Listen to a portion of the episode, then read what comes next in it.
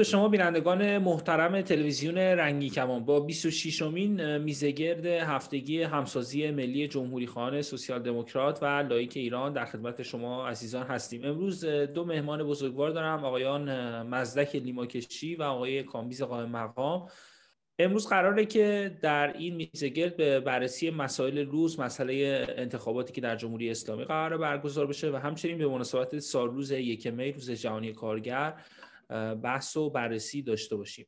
من مایلم پرسش نخست رو از آقای قائم مقام شروع بکنم. آقای قائم مقام به تازگی مصطفی تاجزاده از جریان موسوم به اصلاح طلب در ایران خودش رو یعنی نامزدی ریاست جمهوری رو به صورت رسمی اعلام کرده و اخیرا هم توی کلاب هاوس برنامه ها یعنی گفتگویی ترتیب داده شده. اونجا در مورد یه سری مسائلی که معمولا تو جمهوری اسلامی خط قرمز مثل اعدام های 67 و چیزهای دیگه صحبت کرده. به نظرتون اگر بر فرض فرض کنیم که آقای تاجزاده یا هر اصلاح طلب دیگه ای در رژیم جمهوری اسلامی رئیس جمهور بشه آیا اساسا امکان اصلاح سیستم رو داره؟ آیا می‌تونه به اون وعده هایی که میده در واقع پایبند باشه و عملیش کنه؟ به طور کلی تحلیل شما از این دوره از انتخابات ریاست جمهوری در جمهوری اسلامی چی هستش؟ ببینید چلو خوره سال گذشته. اگه هر تغییری این خواست انجام بده بشه انجام می‌شد. انواع اقسام اصلاح طلب و قهرمان و نمی‌دونم. فلان اینا آمدن آقای خاتمی آمد نمی‌دونم. دوم خردادی ها آمدن غیره آمدن. کوچکترین تأثیری در جریان نکرد. نه تنها نکرد بلکه محکمتر کرد نظام رو. و کاری که آقای تایزاده داره انجام میده جدا از کاری که اونا داشتن انجام می‌دادن نیست. خود ایشون هم می‌دونه که وقتی که ایشون وای میسته و می‌خواد رئیس جمهور بشه این جریان برای حفظ نظامه. تمام نکته تو, جریان حفظ نظامه. اگر یادتون باشه آقای خاتمی هم این بحث ها رو می‌کردن.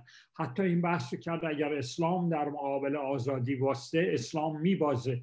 از این بحث ها شروع کرده ولی وقتی که موقع شد گفتش که وظیفه اصلی ما حفظ نظامه. نجستن به هر قیمتی باید نظام رو حفظ کرد. نجستن کاری که آقای تایزاده می‌کنه در خدمت رژیم و دفاع از این انتخابات مثل دفاع از تمام انتخابات دیگه هست در خدمت کل رژیم بسیار با تاسفه که آدم ها میان چهره مردمی می‌گیرن و وقتی پاش می‌رسه ول می‌کنن. درسته.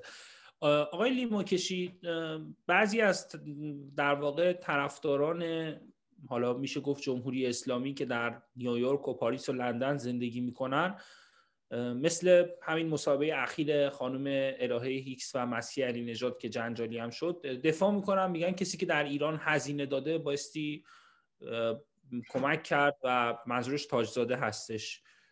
کسی که زندان بوده و آیا به نظرتون اصلا صرف هزینه دادن کافی هست؟ یعنی اساسا چه چی, چی فکر می‌کنید؟ آیا مثلا تاجزاده اگر رئیس جمهور بشه یا اساسا اگر شورای نگهبان رو تایید بکنه چه چیزی یعنی چه باوری می‌تونن مردم داشته باشن که تغییراتی مثل ولایت فقیه بحث نقض حقوق بشر اینها در ایران انجام بشه؟ با سلام به شما و بینندگان تلویزیون رنگین کمان و برنامه همسازی ملی جمهوری خان سوسیال دموکرات و لایک. من می‌خوام بگم که قبل از اینکه برم سراغ این پرسش یک نکته رو مطرح بکنم که انتخابات در ایران در دورای متفاوت یک معنایی رو به خودش می‌گرفت. یعنی مردم یک علتی که مردم شرکت می‌کردن 20 میلیون 24 میلیون 21 میلیون شرکت می‌کردن. خب یک معنایی رو کسانی که توی انتخابات شرکت می‌کردن مطرح می‌کردن. شما مثلا در دوره رفسنجانی ایشون مطرح می‌کرد که می‌خواد اوضاع رو نرمتر بکنه لیبرالیزه بکنه مردم آزادتر باشن. آقای خاتمی در مقابل آقای نوری خب اومد گفت من می‌خوام ایران مال همه ایرانیان باشه کلمات مثل دموکراسی و مردم سالاری دینی رو مطرح می‌کنه. یا بعدا ما می‌بینیم که آقای روحانی میگه من می‌خوام سیاست خارجی رو حل بکنم. یعنی یک به شکلی اینها تونستن مردم رو وارد میدان بکنن. ولی این انتخابات در این بار هیچ کدوم از اینا رو نداره. چون حل سیاست خارجی رو خب خود همین حاکمیت مانع میشه.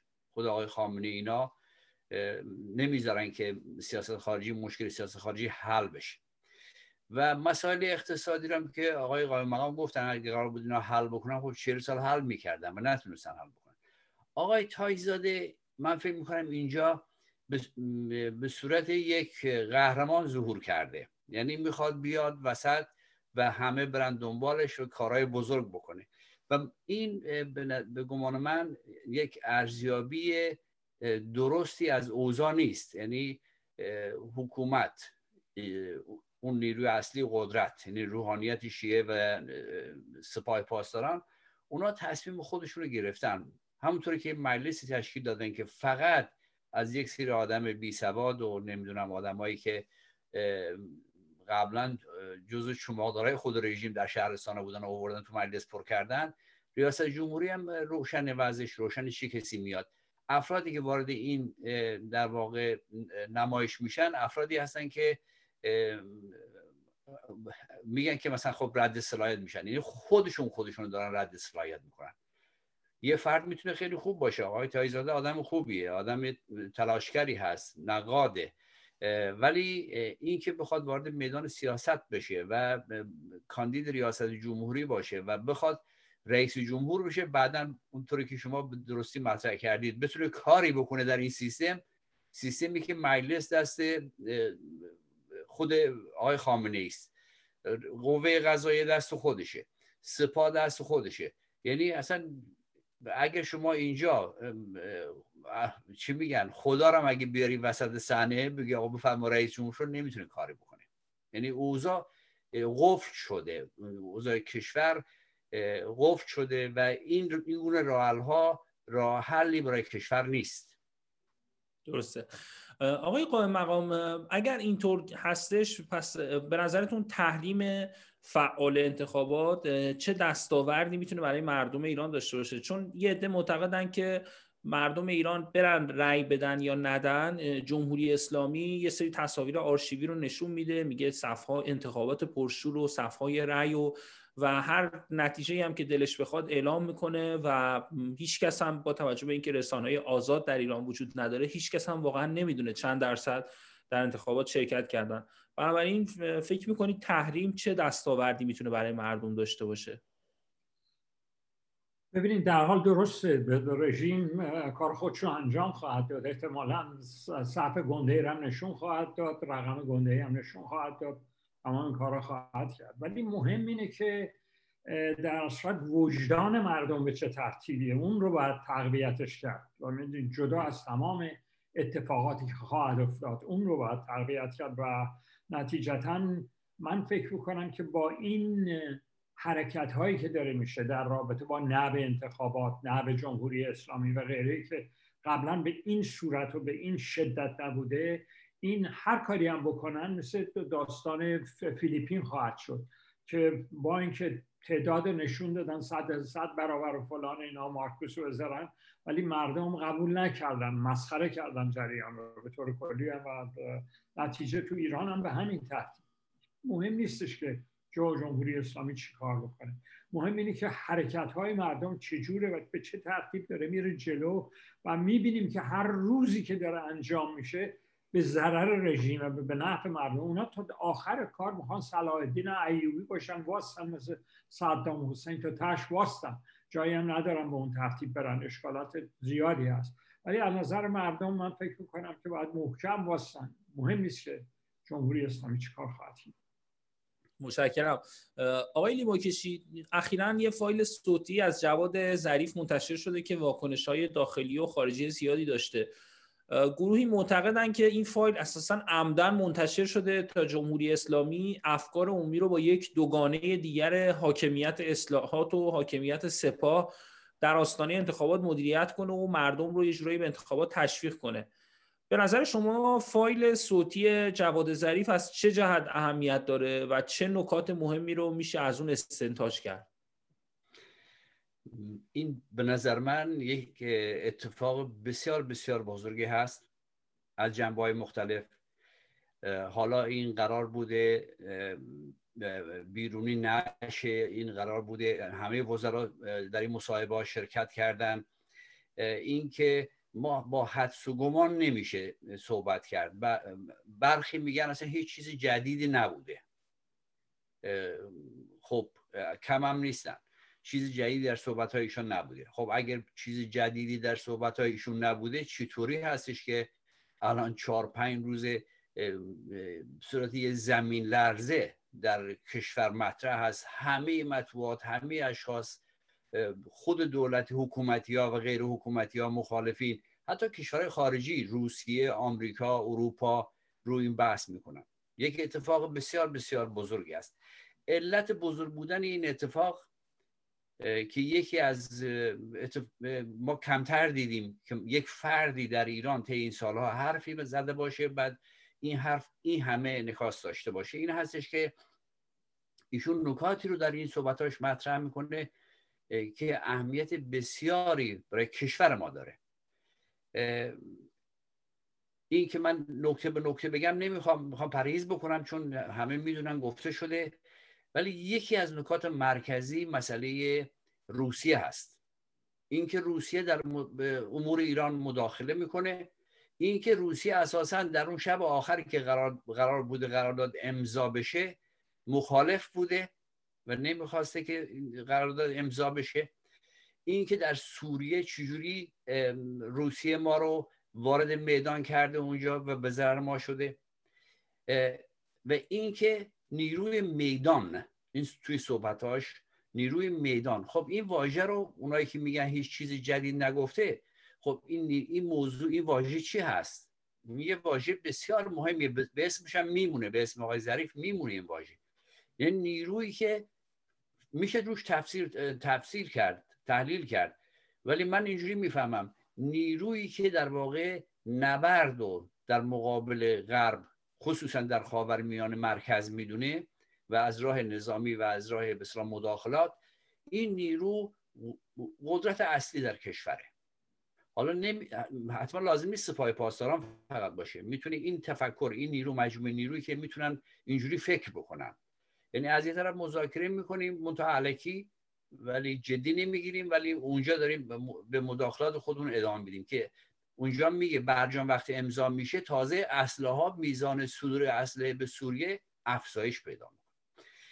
بعد مسئله بسیار بسیار مهم اگه من بخوام بگم که مهمترین مسئله در این مجموعه صحبت هایشون هست این که چهل و دو سال تجربه آقای ظریف در سیاست خارجی جمهوری اسلامی که خب مسلطترین فرد در عرصه سیاست خارجی جمهوری اسلامی هست به این رسیده که سیاست نیروهای ملی ایران نیروهای دموکراتیک ایران طی تمامی سالها درست بوده. یعنی این مسئله مرکزی است که ما نیروهای ملی نیروهای دموکراتی ایران همواره گفتن مناسبات با همه جان مناسبات با غرب مناسبات با شرق عدم وابستگی به غرب و شرق چیزی که دکتر مصدق می‌گفت. و اینکه اتکا به خود منتها با داشتن رابطه با همه جهان. تمام حرف آقای, آقای ظریف اگه خلاصه بکنیم صحت و درستی سیاست خارجی نیروهای ملی و دموکراتیک ایرانه و ما اینجا باید به نظر من خیلی خودمون رو به, خود به خودمون به سیاست خودمون به چیزی که گفتیم افتخار بکنیم. و از این موضوع هم به مردم این موضوع رو به مردم بگیم. بگیم این سیاست ما طی همه این سالها بوده این آقا تو این سیستم بوده تو این دستگاه بوده به این نتیجه رسیده. این که حالا اینا چه اهدافی دارن چه استفاده می‌کنن آقای نمیم روحانی و آقای ظریف این مجموعه که طرفدار روابط با غرب هستن خب ما هم طرفدار روابط با غرب هستیم. به نفع کشورمونه ولی می‌خوان از این استفاده بکنن خودشون رو بالا بکشن. اینا دیگه مسائل به نظر من درگیری های درون سیاست ایران هست. اون چیزی که برای ما مهمه اینایی هستش که برخی از این نکاتی است که من اینجا مطرح کردم. درسته.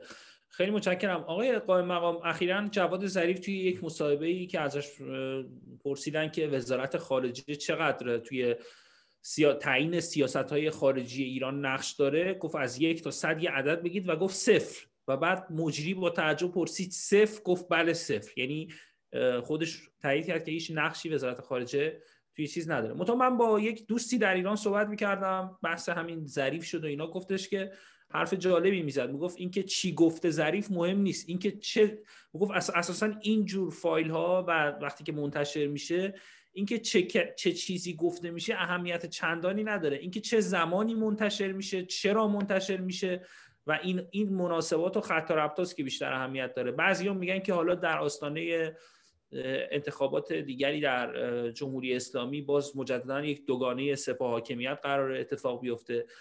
به حال بحثایی هم که توی این فایل صوتی بوده چیزایی بوده که خب به حال جدید نبوده. از جمله اینکه جواد ظریف گفت به هواپیمای اوکراینی وقتی سپاه شلیک کرد من رفتم اونجا و به من گفتم بهشون گفتم که شما یعنی توی اون جلسه شورای امنیت ملی که بگید که من علاجش کنم. یعنی اونم نمی‌دونه یعنی این گزارش خودشه که من در واقع بگید که چه اتفاقی افتاده آیا موشک واقعا زدید که من دنبال راه علاجش برم؟ که بعد تو شبکه های اجتماعی یک هشتکی به نام علاج کن درست شد که تصاویر کشته شده های پرواز 752 رو نشون می‌دادن و می‌گفتن که آقای ظریف بفرما و اینها رو علاج کن.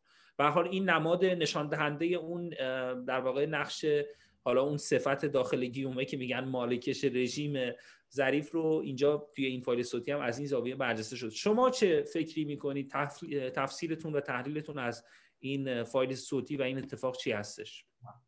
ببینید بحث های مختلفی هست. یه ده میگن مخصوصا گذاشتن که نشون بدن رژیم قدرت داره. شما هر رأی بدید و ندید و غیره رژیم فلان خواهد یه بحث اینه. من قبول ندارم این بحث.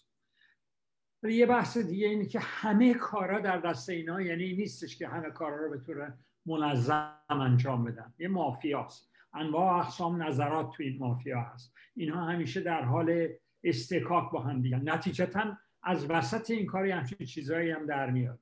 به هیچ عنوانی این جریان به نفع رژیم نیست توی کارهایی که داره انجام میده.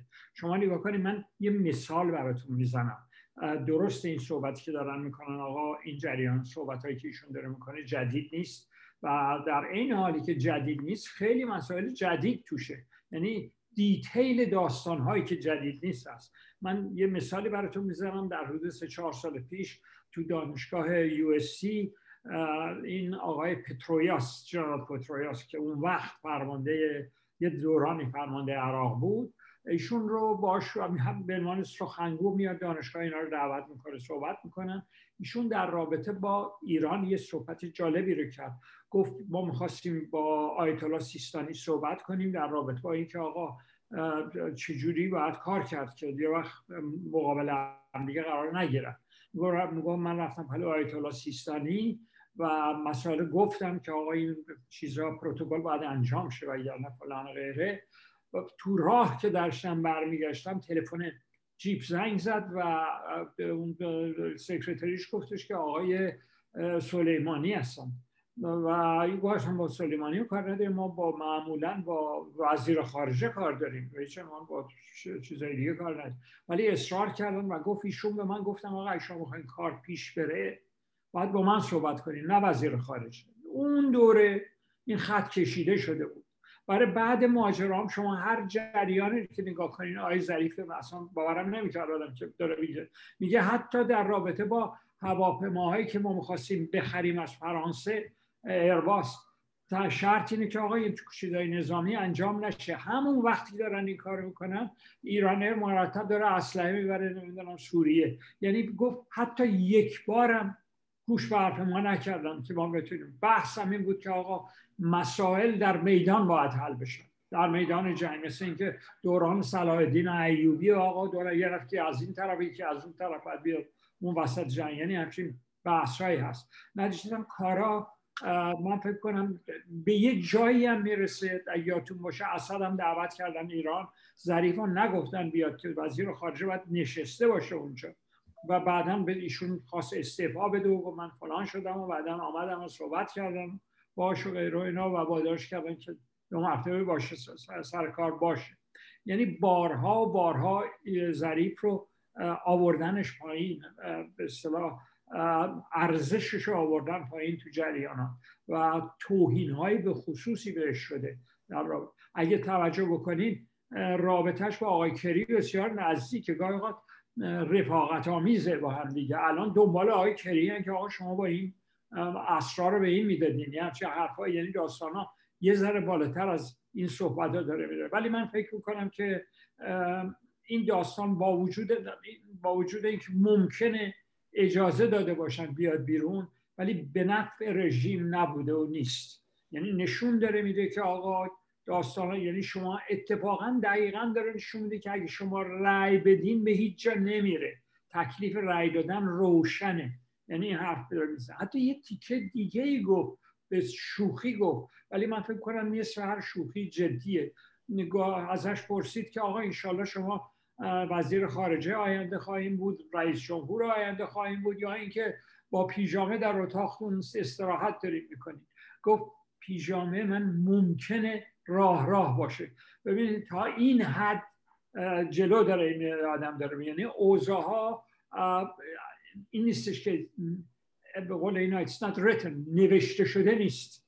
و من فکر کنم این به ضرر ماجراست و من عواقب خیلی خیلی بدتر از این داستان های دارم تو ماجرا. مسئله روسیه هم که واقعا عجیب و غریبه.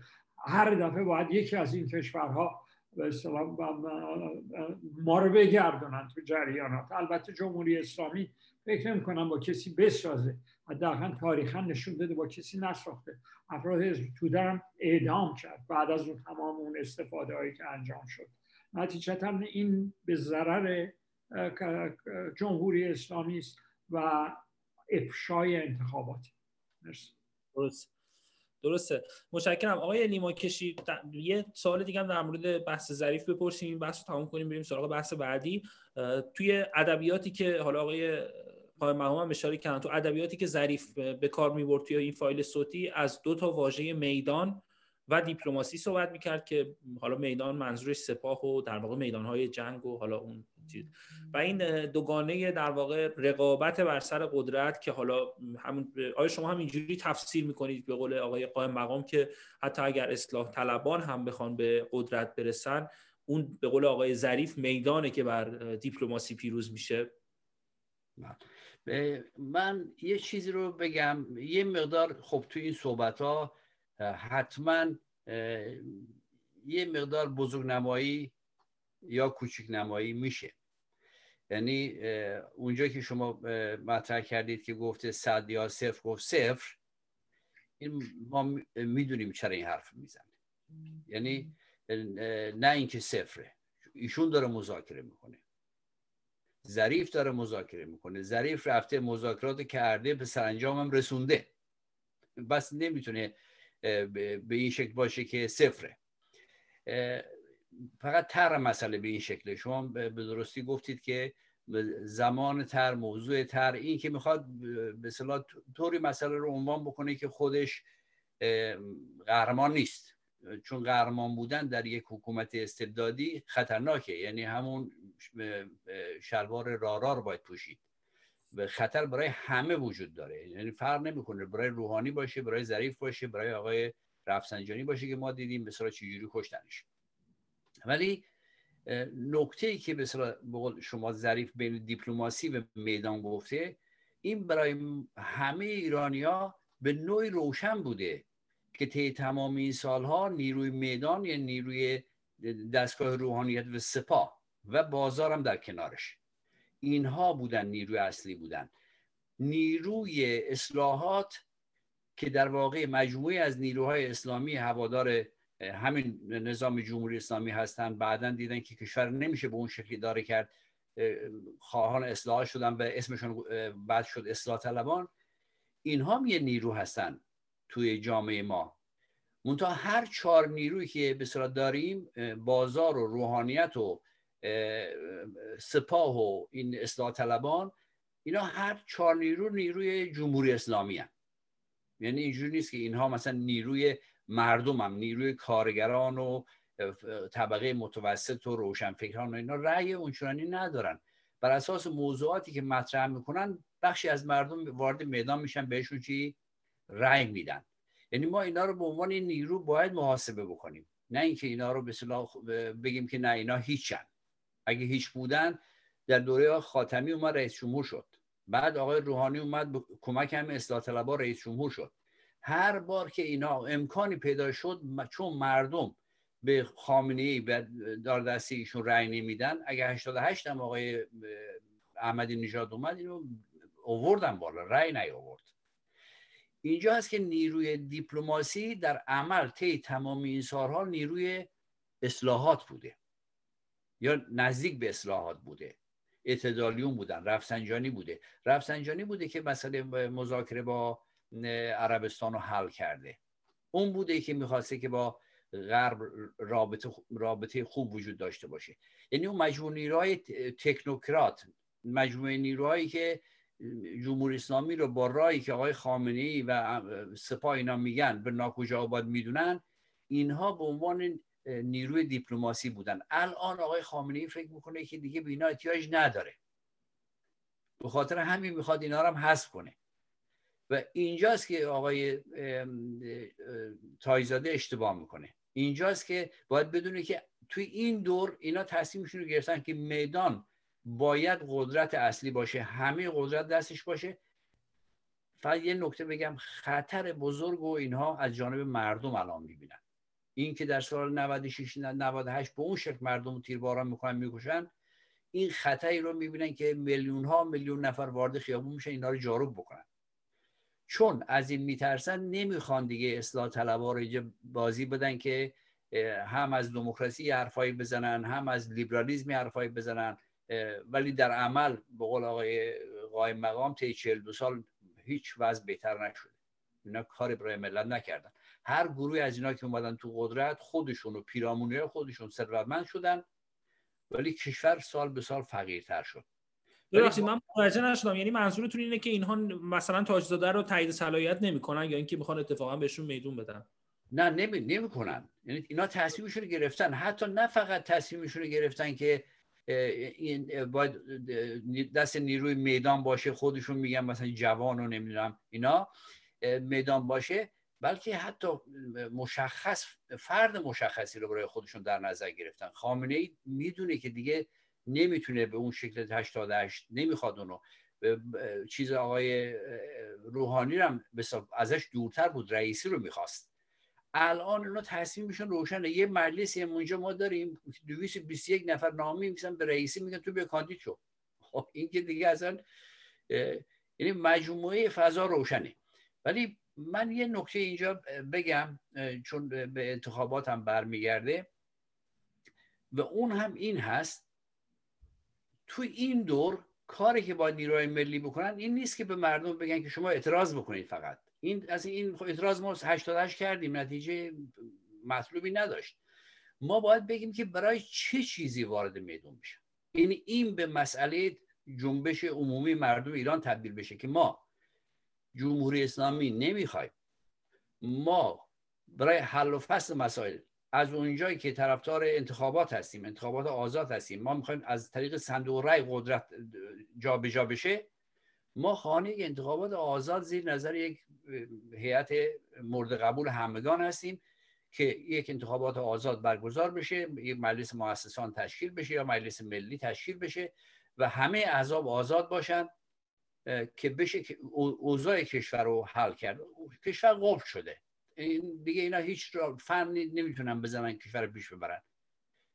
این که آقای ظریف اون حرفا رو می‌زنه برای بعد یعنی اگه بگیم یه سال بعد دو سال بعد این بیرون میاد ده سال بعد بیرون میومد این حرفای بعد برای امروزه.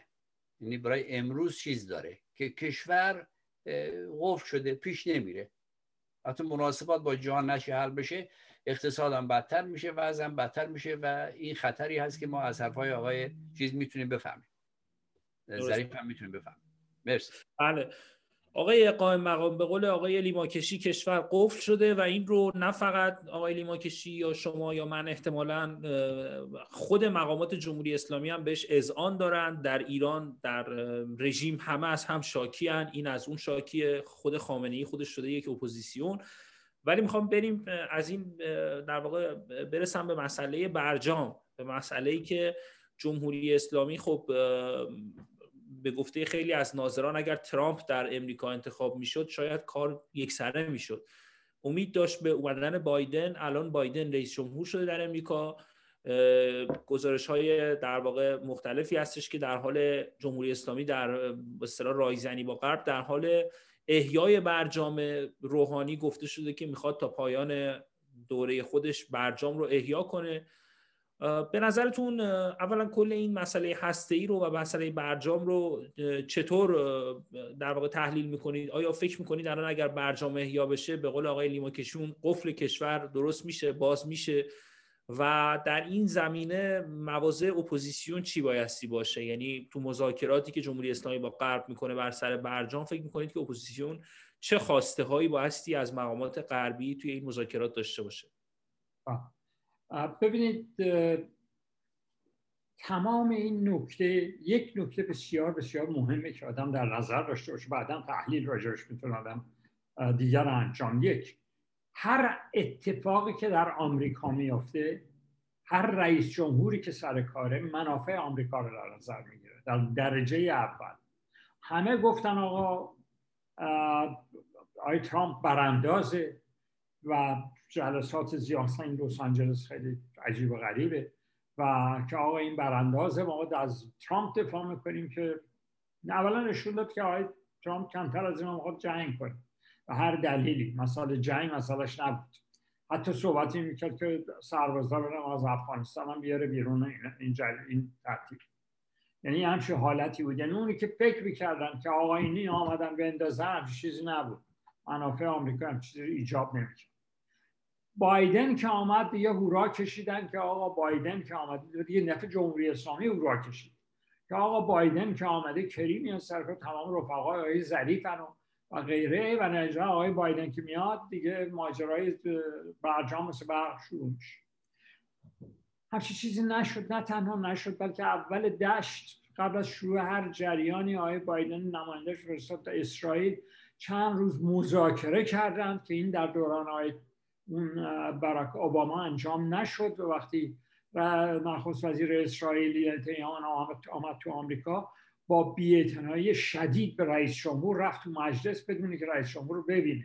یعنی نشون می‌داد چه اختلاف نظری بین این جریان اونم لج بر ترتیب بود مثل بر برجام قبول کرد و پول داد و فلان کرد. یعنی همچین اتفاقاتی افتاد. مسئله منافع آمریکاست که چه, چه خواهد شد. در حقیقت امروز با دیروز فرق داره. امروز ایران در شرایط بسیار بدتریه تا قبل. یعنی اگر روی ایران زیاد بود و تو برجام این بر اونور صحبت می‌کردن و بدبستون بود الان بدبستون حرف فقط. هرچی اونا بگن اونا هم گذاشتن یه چیزایی یا اینا رو قبول کن یا نه. حتی تو کنفرانس اروپا هم آمریکا شرکت نکرد. البته رفقاش هم بودن اونجا. ولی شرکت نکرد به عنوانی که ما نمی‌خواستم اینا بیشید تا حرف ما رو گوش نکنن. این همچین حالتیه. نجیشتن شما وقتی در موقعیت ضعف باشید هر گونه قراردادی رو به شما می‌تونن تحمیل کنن. وقتی در موقعیت ضعف باشید. امروز ایران در موقعیت ضعف نه پول داره نه زندگی داره. بیکاری وحشتناکه اینا. هنوز دو تا واکسن نتونستن بزنن به مردم ایران تو جریان. به جز خداشون که رهبران و غیره. وگرنه شما تماس دارین. هیچ کی نزده. تو ایران همچین جریانی. یعنی در بدترین وضعیت ممکنه تو ایران. بیکاری عجیب و تمام برای بچه های فامیلامون همشون بیکار شدن. تو کارهایی همه تحصیل کردن هستن و غیره. این همچین وضعیتیه. وضعیت بسیار بسیار بدیه. من فکر می‌کنم برجام به نفع ایران بود. وقتی را میگم به نفع ایران هیچ چیز دیگه ای نبود که شما بتونید جاش بذارید. اون وقتی که میگین برجام به نفع ایران حداقل نون ایران بریده نمیشه. نون مردم ایران. چون گاهی اوقات فشارهایی که میارن روابطی که میارن به جای اینکه به دولت بیارن به مردم میارن. یه بحثشون هم که مردم سر صداشون در بیارن علیه دولت بشن. از این بحث هم هست. گفتم که اصلا معلوم نیست کدوم بحث درست و درست نیست. ولی در حال هر وقت تحریم ها رو انجام دادن تحریم ها به ضرر مردم بوده. اون بالایی سر کار بودن مثل آفریقا. طرف آقای موبوتو چهر سال سر کاره؟ مردمش هم فقیر و فقیر و فقیر و فقیر بیچاره و بدبخت. هیچ تغییری هم در وضعیت آقای موبوتو انجام نمیشه. مال ایران هم به این وضعیت وضعیت مهم نیست چقدر وضعیت مردم ایران بد باشن. اون بالایی که داشته باشن ادامه بدن وضعیت رو نگه خواهد داشت. نکته مهم اینه که مردم ایران امروز با دیروز فرق داره. امروز نه تنها کافی نیست. امروز باید مردم ایران نه به چی رو بگن آری به چی رو بگن. یعنی دو تا جمله باید بیاد. یه دونه کافی نیست. یه دونه رو آقای تاجزاده هم میگه. آقای فلان هم داره انجام میده. باید باید این رو روشن کرد. مرسی. دونه رو 57 هم تجربه کردیم آقای قائم مقام. قبول دارید بله گفت... بله. گفتن که رژیم شاه بره و هر کسی که بیاد هر کی بیاد بیاد. بله بدون فکر کنن. بله. درسته. متشکرم. آقای لیما کشی صحبت از برجام شد. حالا بعضی هم معتقدن حالا چون تو در مورد فایل صوتی ظریف هم صحبت کردیم بعضی ها معتقدن که این فایل اساسا منتشر شده که دولت ضعیفتر بشه چون تندروها نمی‌خوان اساسا برجام دوباره احیا بشه و با غرب نمی‌خوان سازش بکنن و از این بحثا. تحلیل شما چی هستش از مسئله برجام؟ و فکر می‌کنید که آیا این امکان وجود داره که در پایان دولت روحانی دوباره برجام احیا بشه؟ صداتون قطع آقای لیما کشی ببخشید. موضوع برجام موضوع موضوع هستش که آقای قائم مقام به درستی مطرح کردن. به نفع مردم ایران هست و تلاش های بسیاری طی این چهل سال شده که مناسبات ما با تمام جهان برقرار بشه از جمله با غرب و آمریکا. و از موقعی که جمهوری اسلامی شروع کرد به غنی سازی و این مسئله لو رفت خب فشار جامعه جهانی به ایران افزایش پیدا کرد. از یک طرف کشورهای مثل چین و روسیه از این موقعیت به نفع خودشون استفاده کردن و ایران بیشتر و بیشتر رفت به دامن اینها. و از یک طرف دیگه هم وضع مردم بدتر و بدتر شد و خطر جنگ و خطر مشکلات عظیم و فروپاشی برای کشور پیش اومد. برجام بهترین امکانی بود که فضا رو آروم کرد. مردم رو نسبت به حکومت فشار به حکومت رو بالا برد. چون هرچی اینها کمتر بتونن دشمن تراشی بکنن مردم بیشتر وارد میدون میشن. و برجام بالاخره به سرانجام رسید در یک مقطعی. ولی خامنه ای و نیروی میدان این واژه رو از این بعد میشه به عنوان واژه ملی استفاده کرد. نیروی میدان و خامنه ای در رأسش نمی‌خواستن که این برجام به اون شکل به سرانجام برسه. و بعد آقای ترامپ بیرون رفت و مشکلاتی که ایجاد شد الان چه آقای روحانی؟ حالا زمانی نمونده نزدیک پنجاه روز مونده به دولت. شاید هم این مسائلی که آقای ظریف مطرح کرده به نوعی به نوعی کمک بکنه که خود غرب و آمریکا سریعتر برن و قبل از اینکه روحانی بره اینو چیکار کنن؟ نهاییش بکنن. این امکان هم وجود داره. ولی چون با حس و گمان نمیشه زندگی کرد و خود جمهوری اسلامی با رئیس جمهور جدید و که اون هم تابع خامنه هستش یکی هم هست اونم بیشتر. اینها ناچارن پای برجام برن ولی با دادن امتیازات بسیار بالا. یعنی اگر الان شاید بتونن یه امتیازات بگیرن ولی اگه این به دور بعد کشیده بشه با توجه به اوضاع خراب اقتصادی و اعتراضات مردمی و اینا می‌تونه اینا مشکلات بیشتری رو برای جامعه ایران پیش بیاره و اینها باید ناچار بشن که امتیازات بسیار بسیار بزرگی بدن که تا بتونن این قرارداد رو دوباره زنده بکنن. درسته. خیلی متشکرم از شما لیما کشی به مناسبت سالگرد یکم یک سوال پایانی هم از هر دو مهمان بزرگوار می‌خوام بپرسم. آقای قائم مقام سال روز یک می به حال روز جهانی کارگر هستش و از می ماه 1886 که در امریکا کارگران برای احقاق حقوق خودشون اعتصابات گسترده ای رو انجام دادن تا کنون بیش از یک قرن میگذره. شما وضعیت کارگران به ویژه کارگران در ایران رو در سال روز یک می چطور ارزیابی می‌کنید؟ و فکر می‌کنید که آیا تونستن حالا اگر این جنبش رو یک قرن بذاریم تولدش رو کارگران در ایران تونستن و از این خم به خواسته خودشون برسن؟ ببینید کل دنیا در حال پیشرفتن و نتیجتا یه مقدار تحولات انجام شده از زمانی که در اصل از جریان جنبش کارگری به طور کلی انجام شده. ولی ایران مسئله کارگری به همون شرایط سابق به همون ترتیب خواسته هاش همونه و هیچ چیزی عوض نشده به طوری گفتم شرایط کلی مقدار عوض شده در دنیا عوض شده جریانات به اون ترتیب. ولی در به خصوص در دوران اینا بیکاری بسیار وحشتناکه و نتیجتا کارگر بیکار مبارزش نوع دیگه خواهد بود و عملا فکر نمی کنم که این این هم اینا صحبت کارگران و مستضعفان و فلان کردن هر کاری انجام دادن به ضرر اینها بوده. یعنی مستضعفان خیلی خیلی فقیرتر از دوران سابقشونن کارگران خیلی خیلی وضعیت بدتر دارن.